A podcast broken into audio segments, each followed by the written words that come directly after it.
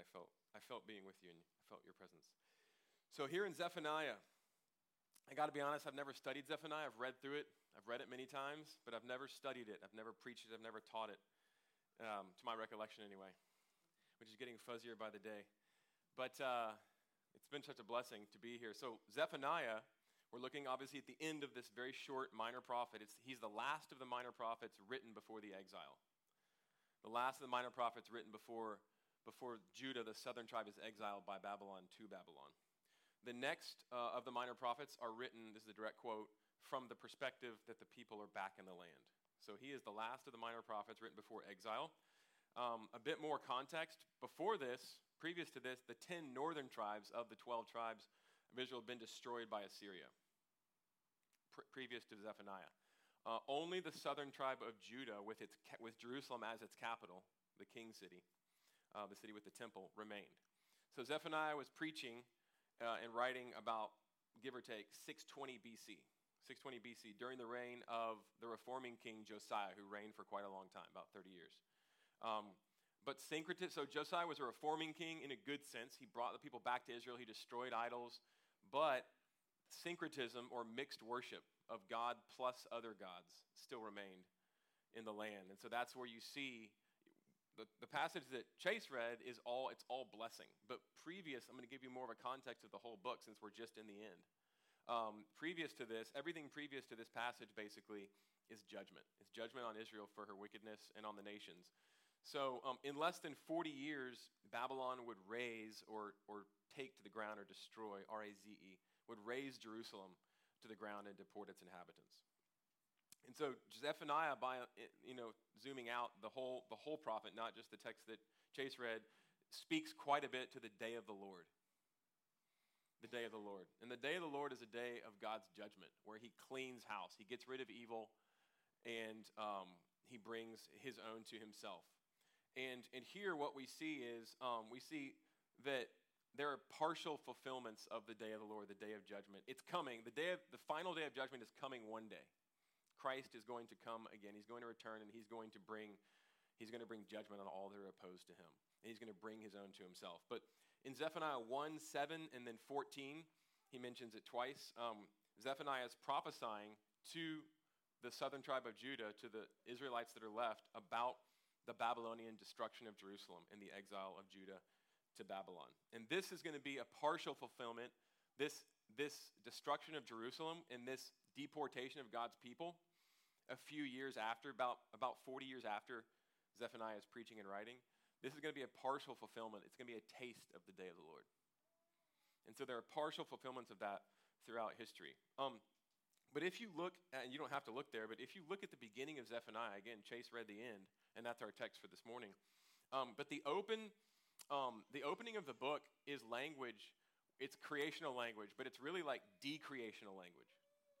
It's language where God is he's using all these, these phrases from Genesis, and he's saying, I am going to wipe the slate clean. I am going to destroy every, everything opposed to me, and I'm going to make a new creation. And that is it's massive judgment day language, and, it, and it's not just local to Israel, it's, it's, it's cosmic in scale. It's cosmic in scale.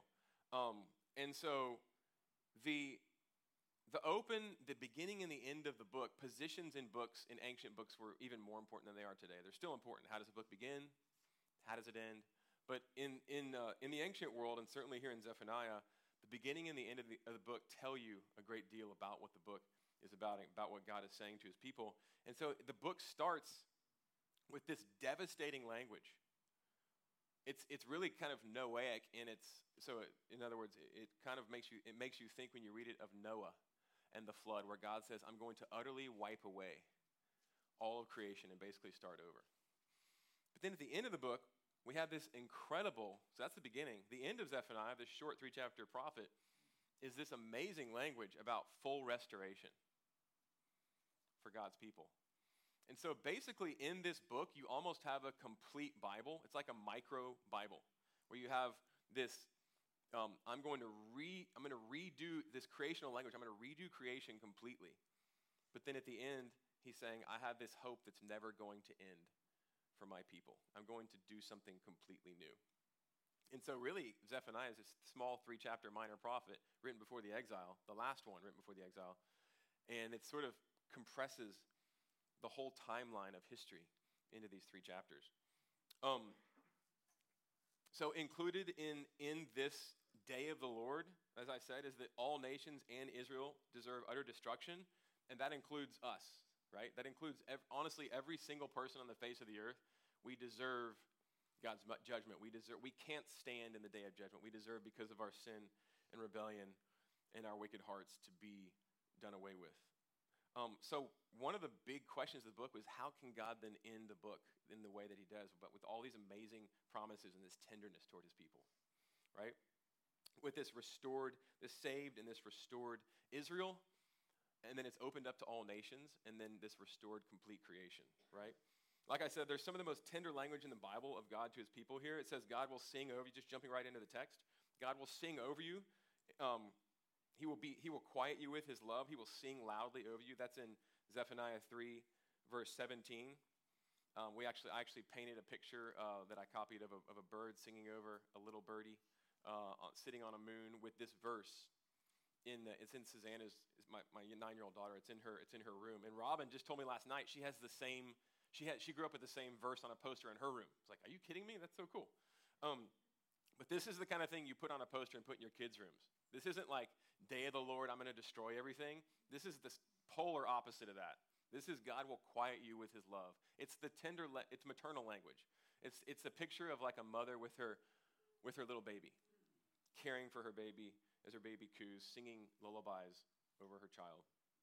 Um, so it says that he's going to sing over us like a mother sings over a child. He will be in your midst. Verse 17, he'll be among you, he'll be with you for good. And then in verse 19, look at verse 19. It says that he will, it says that he will uh, touch the untouchable, he'll heal the lame, he'll bring in the outcast. He's going to be a God who does away with evil, but who is so tender with his own and who bring who looks for those that are hurting and on the edges and brings them into his fold, brings them under the shadow of his wing, brings them into the pinion, the soft part of his feather, underneath his, as a shield and as a sun, as a protection. Um, and, and, and of course, our question is how can God be this severe and, and, and oppose all those who are, do, do away, excuse me, with all those who are opposed to him? Because he is a God who will not give up on his, on his creation and who will not let evil ultimately win and contaminate his creation. But what that means is that's bad news for us because we contaminate his creation. We rebelled against him. But then how can he do that and then end with this kind of tender, all inclusive language? And of course, the answer, the answer is Jesus. Jesus incarnates these words. Jesus infleshes these words. Look at his ministry. Look at his life. Who, who, um, who better? I mean, he perfectly fulfills verse 19, for instance. Behold, at that time I will deal with all your oppressors. I will save the lame and gather the outcast. I will change their shame into praise and renown in all the earth. That is a tiny snapshot of Jesus' entire ministry. Uh, he was so tender with those who were outcast, who were notorious sinners, who knew that they were sinners, who knew that they needed a Savior, the untouchables. The fact that, does anyone know what the first thing Jesus does after the Sermon on the Mount, the famous sermon that he preaches on Matthew 5 through 7, where after he gets done, it's like, who can hide from who can hide from a God who sees straight to the heart? And, and you know, he says, oh, if, if you haven't committed adultery, if you've lusted, you're guilty of adultery. Oh, if you haven't committed murder, hang on, if you've hated anyone from your heart, the germ of, of murder is in your heart. God cares about your heart. Your righteousness has to exceed. It's this amazing sermon that shows us that the righteousness that is required to be with God, we can't provide it. It has to be provided by God if it's going to happen. And then the first thing that he does when he on, in Matthew 8, right after he finishes the sermon, you know the first thing that happens?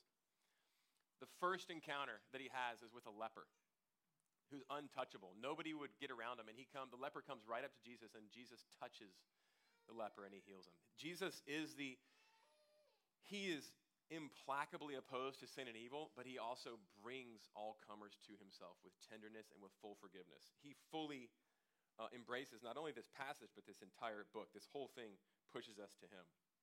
Look at Jesus, not just in his life, but in his death, right? Um, if, you, if you turn just a little bit before the passage that Chase read in, in Zephaniah uh, 3, 6, and 7, it says, God says, I have cut off all the nations. Their ba- excuse me, I've cut off the na- nations. Their battlements are in ruins. I've laid waste their streets. And on he goes. Um, Jesus was cut off as the representative for humanity, a new representative. He was cut off and endured all of the judgment that all of humanity deserved and that all creation had been tainted with because of our rebellion. He was cut off so that we might be brought in um, with, the, uh, with the favor that he deserved. He took our punishment and he gives us his favor. So he was cast off to bring us in. On the cross, he speaks what? Psalm 22 1 from his lips. He says, My God, my God, why have you forsaken or abandoned me? He, who, he was the only one who didn't deserve to be abandoned. He, w- he had perfect access to the Father, and he chose to be abandoned, abandoned in our place so that that punishment could be meted out that we deserve on him and he and he brings through faith in him he brings us right into the heart of a god who sings tenderly over us and forgives us. Um, one, one of the things i wanted to do is just take you just take you right to jesus in this text and we'll we'll we'll uh, zoom out to, to application um, toward the end here. Um, jesus took what, every, what israel and every nation and every person deserves and offers us what he deserves as i just said what he has earned not as god but as man as the god man as our representative. And he is, of course, God, but he is also fully man, which is why it was so important for him to be born truly of a woman, of a virgin, while having God as his father. Um, verse 11, closer to our text that Chase read, on that day you will not be put to shame. He's talking to his people and to all nations who come to him, right? On that day you will not be put to shame. How not? How, for a people who have only lived in such a way where we deserve God's condemnation, how can we not be put to shame?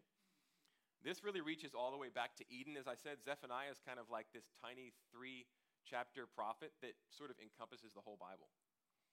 When, when, when he mentions that we, we sinners won't be put to shame, in Genesis 3, when you go back to Adam and Eve and, and their rebellion against God and their, their um, disobedience at the tree, what's the first thing that happens to them at the tree?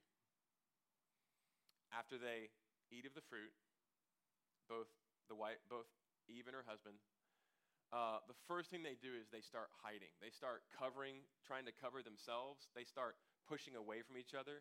They start hiding from one another, and they certainly hide from God. What they're doing is they're trying to cover their shame. Shame is the shadow, it's the indivisible shadow of sin. It comes with sin. It come, shame, shame came in over humanity, over every single one of us who came from Adam and Eve, who were born from Adam and Eve. Shame comes in with sin, and we're born in sin. And so shame is something we as sinners are well familiar with. Um, but, um, but the promise here is that God is going to take away our shame.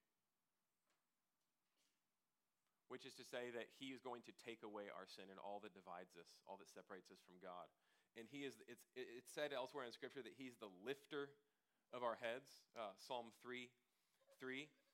And how was he able to do this? Because he became 2 Corinthians 5:21, a verse that a lot of us are familiar with.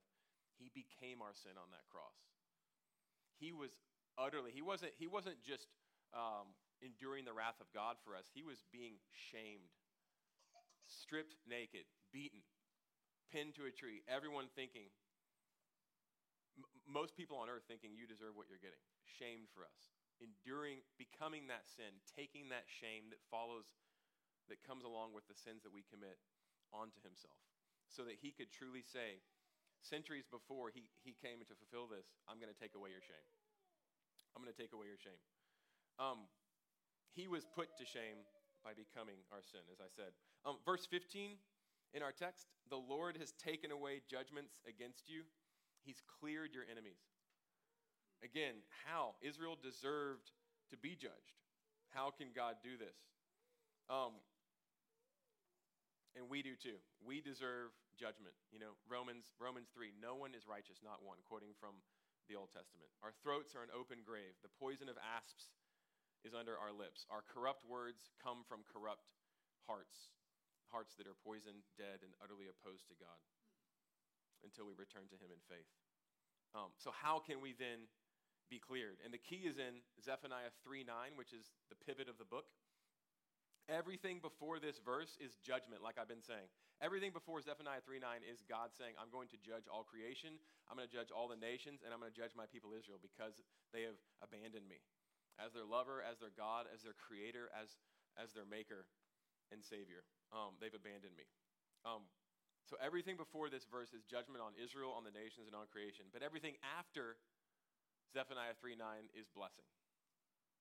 So this is the pivot. This is the pivot of the book. And, and not just blessing for Israel, but complete creational restoration. Um, and this is actually the way that the prophets are shaped. All the prophets are shaped with judgment first, which we all deserve, and then they always end with salvation, pointing us to the one who's going to come save us. And sometimes some of the short prophets will literally there'll be like a chapter and it'll be one verse that's salvation. It's like it's like doomsday the whole time, but then it finishes with, "But I'm going to come and I'm going to save you," and that pushes us toward this Messiah, toward the coming Messiah, Jesus Christ. Um, the opening line of this pivot in Zephaniah 3 9 reads, For at that time I will change the speech of the peoples to a pure speech. And again, what's that saying? It's talking about the fact that Jesus made abundantly clear in his ministry. How is God going to change the speech of his people to a pure speech? And what does that mean? If our words are pure, what does that mean? Where do words come from? They come from the heart. What he's saying is, I'm going to do something. You can maybe try to change the way that you talk. What you can't do is change your heart. And saying that I'm going to change their, their words to pure words is saying, I'm going to change the source of those words. Our, all of our words come from our hearts, and God sees our hearts. And our hearts are corrupt.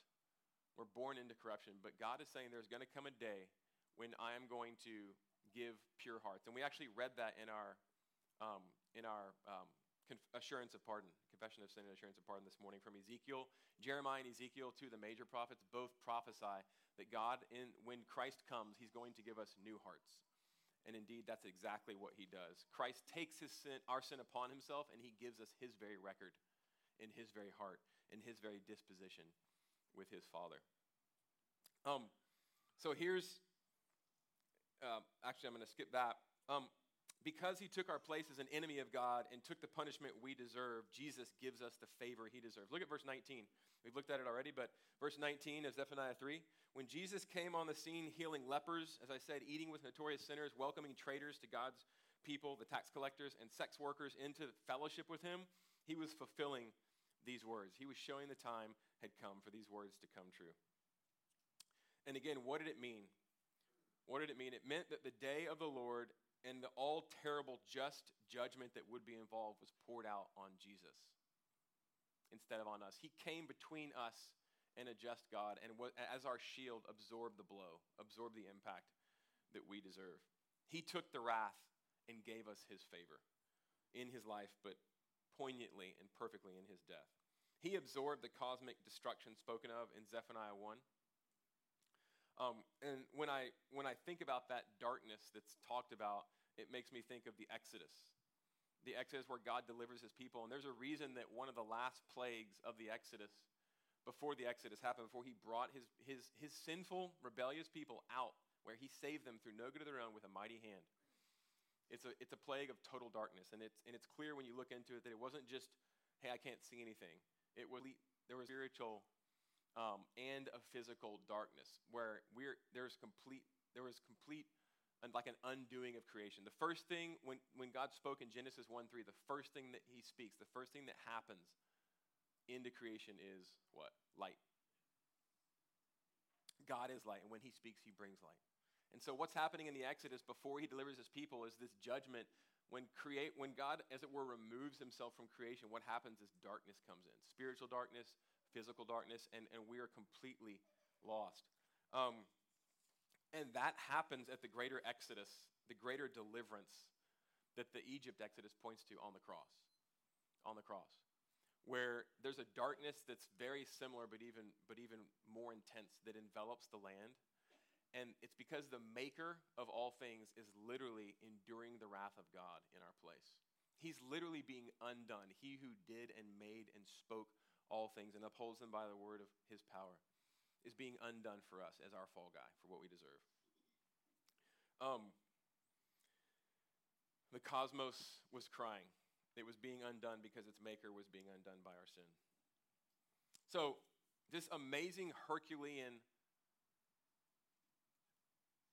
salvation that God brings through this prophesied Messiah, through the one who was born of a virgin, who came to save us 2,000 years ago, Who would, who would have thought that God would fulfill it as he did? If you look at verse 17, what does it say?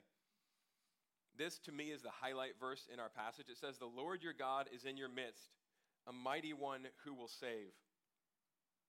The Lord your God is in your midst. He's, he, so, the very God that we should be fleeing from because we can't stand before him, because he's going to destroy, do away with all evil and sin, we ought to be running from him because we are sinners. But it says, no, in that day, through the one that he's going to send, through the prophesied Messiah, who ends up being his very son, he's going to come right in the middle of us. And he's going to sing over us, and he's going to uh, quiet us tenderly with his love. It says, The Lord your God is in your midst, a mighty one who will save. That word in the Hebrew, it literally means the same thing, but it's the word gibbor, which is used for a warrior. It's, it, other translation says, the hero. The Lord God is in your midst, a hero who will save. And just looking at this turn from like, I'm going to utterly redo creation and do away with all darkness, sin, and evil, and judge every man, woman, child on the face of the planet, to like, I'm going to quiet you with my love and I'm going to restore creation completely. I'm going to be with my people forever. And then in verse 17 it says, He's the mighty one is going to do this. Our thoughts are like, wow. When you come, it's going to be astonishing. It's going to be so obvious. It's going to be overwhelming. We're all going to be on our faces. But who would have thought? Who would have thought that the way that God was going to do this in our midst to save us to, to lift off sin and evil from us was to be lifted up voluntarily on a cross, on an instrument of shame and torture. Uh, to become our sin, to lift off God's judgment from us and to put it on himself and to bring us to himself tenderly. Who would have thought that would be the ultimate display of his power, was a, was a display of apparent weakness. But yet, this is how God fulfills this word uh, in Christ, in his life, and in his death for us, bearing, bearing our shame. Um, the Creator himself. If you go back just one verse from that verse from Zephaniah 3:17 verse 16 says on that day it shall be said to Jerusalem fear not O Zion let not your hands grow weak and then that promise I'm going to be in your midst I'm going to save you with a mighty hand the mighty one who would have thought it would have been? I mean, all his disciples that he had told he was going to do, he's, hey, I'm going to the cross, I'm going to the cross, I got to be crucified, everyone's going to turn against me. It's so contrary to the way that we think God's going to save that even they thought it's over. It's finished. We lose. And yet, right there, he was displaying his greatest act of power. What does verse 16 say? It says, Let not your hands grow weak, the ones that he's giving these promises to. Just amazing that the way that he would fulfill these promises to us by coming into our midst and by defeating evil, by being lifted up on a cross for us and becoming our sin, would be to take his very hands and allow them to become weak, as it were, and nailed to a cross. This is our salvation. This is the hope of the world. This is the reason that we congregate on Christmas and any other time. Because so humble in his power to save is our God. So great is his love for us that he was willing to save us in that way by taking our place. Um, so, what's happening here as we zoom back out from the book? Um, he, Jesus is pushing back this day of the Lord, this day of judgment that's coming. And by the way, the day of the Lord, the day of complete reckoning, there have been partial reckonings throughout history. The exile of God's people was one.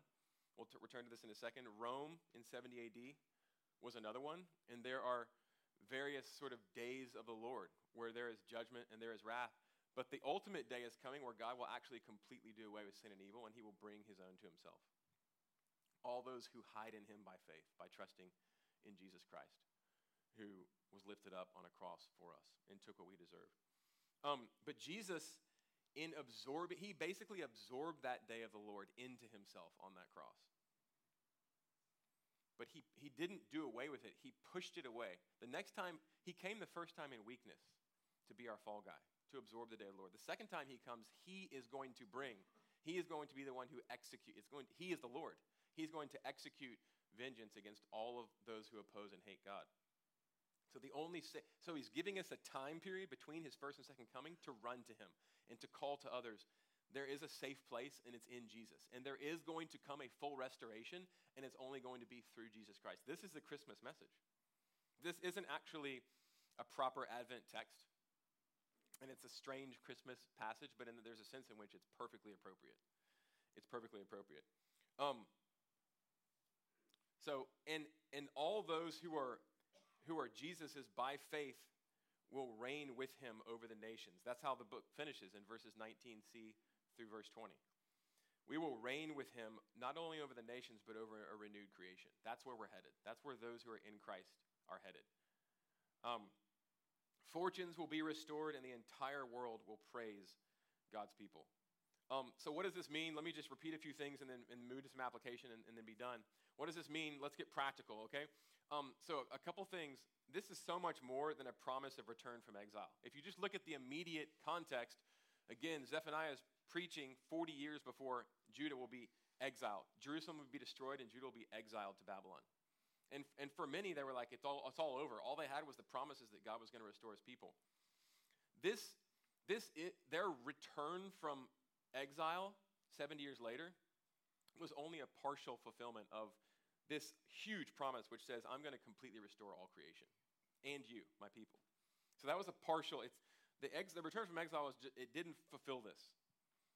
It was just a drop in the bucket. The overthrow of Rome, now returning to that as I said, the overthrow of Rome, um, when Jesus came uh, to earth and was born and, and, and, and, and grew up and about 30 years of age started his ministry, and people were like, hey, you're the Messiah.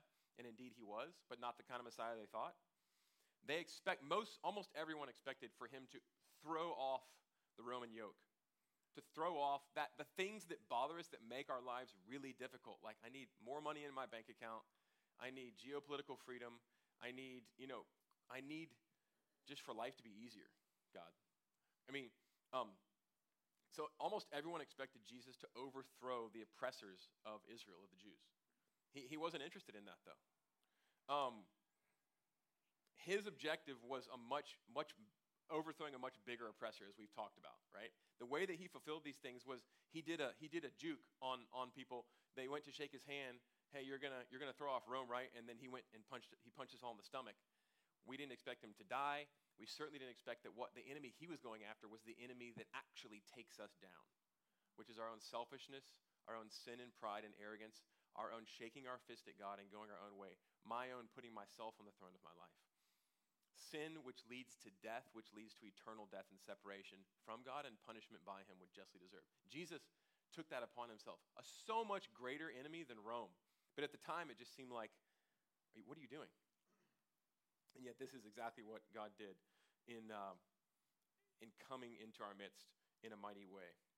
Um, so, a couple bits of application, and then I'll, and then I'll close. Um, in a world of, of war, poverty, heartache, fear, and pain, which we are very much in, and which if, if we were over in Ukraine or Israel or some of the surrounding Arab nations, or down in Venezuela or Cuba or Haiti or so many other parts of the world, we would feel this even more, right? Places where the church is growing by leaps and bounds. We're kind of just like slowly dying here, right?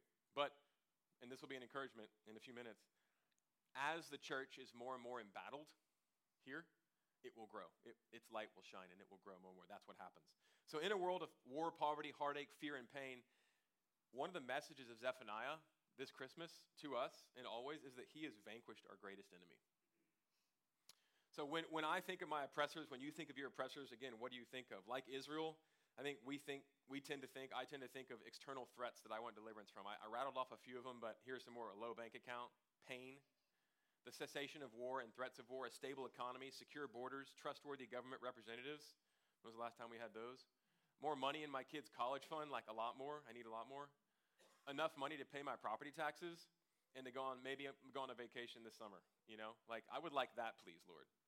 Give me these. Deliver me from these things lord. Jesus says i'm putting words in his mouth maybe but i'm not a genie. I'm god your money won't save you in the day of judgment. Zephaniah 118 but i can.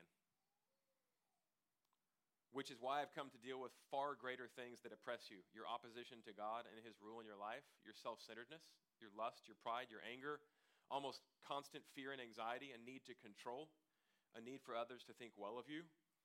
And we could go on. There's addiction to porn, there's alcoholism, there's idolatry of my job, of my image, of money, of comfort, convenience, and pleasure. Jesus came to save us from these things that are destroying us.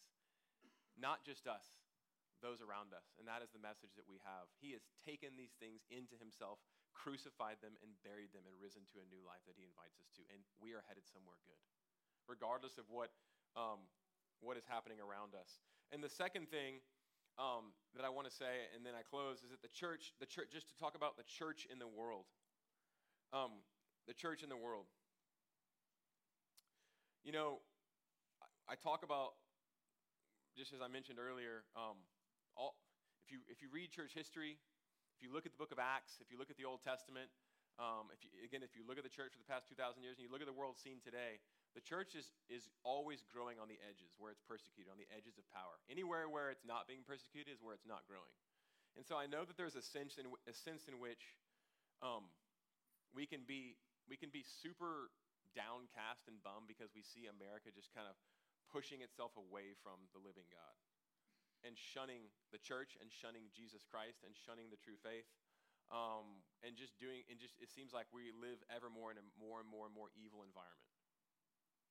But actually, uh, that even more was, was the environment that the New Testament was written in, where the church thrived and grew. Yes, where she was persecuted, but where she grew. And so, as that continues to happen, and as we, as we stand on God's word and cling to Christ in faith and have this amazing hope, the fact that He's borne the wrath of God for us and that He's risen and He's reigning and He's working all things for our good and that we're headed somewhere good to complete restoration. The restoration is started, He's continuing it through our faith. He's inviting others into that restoration, and we are headed to a totally renewed creation where He will be literally physically in our midst as the King of Kings, ruling and reigning forever. He is that now from heaven, but He will return and He will finish what He started one day. Um, this is a huge in our culture, a huge opportunity, opportunity, excuse me, for the church to wax, for the church to grow, because she always has thrived away from the centers of power and where she's been persecuted. And let us be, and it's a huge impetus for us to be praying for our brothers and sisters around the world as, as the tumult um, as the tumult happens. So, so as I close, um, this, this little prophet that I've never studied before, never preached before, but really benefited from and really enjoyed being in this week. Um, let me just encourage you with some final comments um, about this world scene, about where we're headed. He's making all things new. This verse at the end at that time I will bring you in. At that time I will gather you together. For I will make you renowned and praised among all the peoples of the earth when I restore your fortunes before your eyes, says the Lord. We worship a God of complete restoration. He will not rest until it's completely finished. That uh, He began that work, uh, the decisive work on the cross. And, it, and, and that work was shown to be a true work uh, through His resurrection. He's reigning now and, and everything, everything in creation has to pass through his nail scarred hands. He uses especially sin and evil to build his church and to build his kingdom.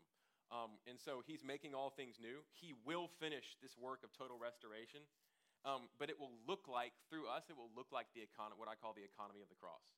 It will look like dying. It will look like weakness. It will look like suffering. And let us not run from that, but run toward that, not only in our lives, but in the lives of others, because that is where that is the, that is the, that is the material that God uses through the cross of his son Jesus Christ to bring resurrection and to build his kingdom. And so we have, we have a hope that isn't just like, hey, two weeks off and some Christmas and some Christmas food and singing, singing a few carols. Or like this, um, just yesterday I was with some friends and I heard like, tis the season, and what they meant by that wasn't even, it certainly wasn't, tis the season to worship, worship uh, the incarnate God. It's, and it, even, it wasn't even like tis the season to be generous or merry or be with friends. It was like tis the season to drink. Literally, their hope is just all they're doing day after day for these next couple weeks is just drinking alcohol and partying because literally they don't have a hope beyond this life. We have a hope that passes the boundaries of this world, that came into this world, entered our darkness, and that gets in, into the very heart of our sin and evil and, and begins a, re- a restoration that is thorough and that will, that will not, that will, God won't give up on until until we're complete and we're like him and we're with him face to face. And that's what we get to invite people into. And that's why he came down into our darkness. That's what the angels had to announce um, on that Christmas night over 2,000 years ago. Um, so, this is how the world scene is going to change. It's through Jesus Christ, the Messiah. And that's how we're going to change. We, we constantly running after other things. Um, but like Augustine said on page one of his Confessions, Oh Lord, you have made us for yourself and our hearts are restless until they rest in you. Especially this Christmas season, you just see folks running after like one more gift or a little bit of time off or the next drink of alcohol or just some merrymaking over here. It's like Jesus Jesus is the one that has made us for himself. And we're not going to rest until we rest in him. Uh, and he is the one that sings over us and that brings us to himself and that offers himself, which is full restoration um, because he took the wrath of God we deserve and offers the full blessing of God. Um, he's the one that we find this t- tender language um, offered and manifest in. And I'll just finish in his com because I like Calvin. He, uh, he talks in his commentary on this passage just about how he's like, there's a sense in which nothing is more alien to God than like a mother, language of a mother singing over little ones. Like it's so tender and God's so mighty and magnificent. And, and he's like, man, he goes to the farthest lengths to assure us of his love because we, in our sin and rebellion, do, and because of Satan's attacks, who wants us to do anything but to receive the love of God that he has for us in Jesus Christ, who wants us to run after anything else, right? He says he, um, he uses such almost arrestingly tender language to get through to us the fact that he has done everything necessary to take care of the things that truly threaten us and to bring us to himself. And he's done it in Jesus Christ. And so let us continue to worship um, the God who was crucified for us and the God who came to earth to be born of a virgin, to become what he was not, human, to represent us in his life and his death and his resurrection, and who is with us, who is even now in our midst, and who will one day physically return and finish the work of making all things new. Um, let me pray. Lord, thank you so much for your word from Zephaniah. Thank you for uh, the fact that your word is perfect. This amazing prophet who wrote about 40 years before things got so dark for your people that they, a lot of them probably thought, how can any good come from this? And we may be here, whether in our own lives, because of the pain we're experiencing, loneliness, financial troubles, whatever it is, or because of the world scene, we may be in a similar place. But I thank you for this word of hope this morning that full restoration is coming, and it's coming because of what because you came and entered space and time in the fullness of time 2,000 years ago, Jesus, to be born of a virgin and to, to live a quiet life for about 30 years, and then one day to step on the scene and to, to bring in the outcast, to touch the leper, to forgive um, the notorious sinner. And your arms are open wide for anyone to come to you. And we're not going to find rest and peace in full restoration until we do come to you. So I pray that we would. I pray that if there's anyone here who doesn't, hasn't done that yet, if we're, if, if we're looking to other things, that we would stop that right now. And we would come to you knowing that you came to rescue us, that you, that you are the one that, the only one that can save us and the only one that can satisfy the cry of our, our hearts and our deepest needs. Um, thank you, Jesus. Thank you, Father, for loving us so much, for sending your Son. Thank you, Holy Spirit. We pray all these things in your name. Amen. Well, friends, we always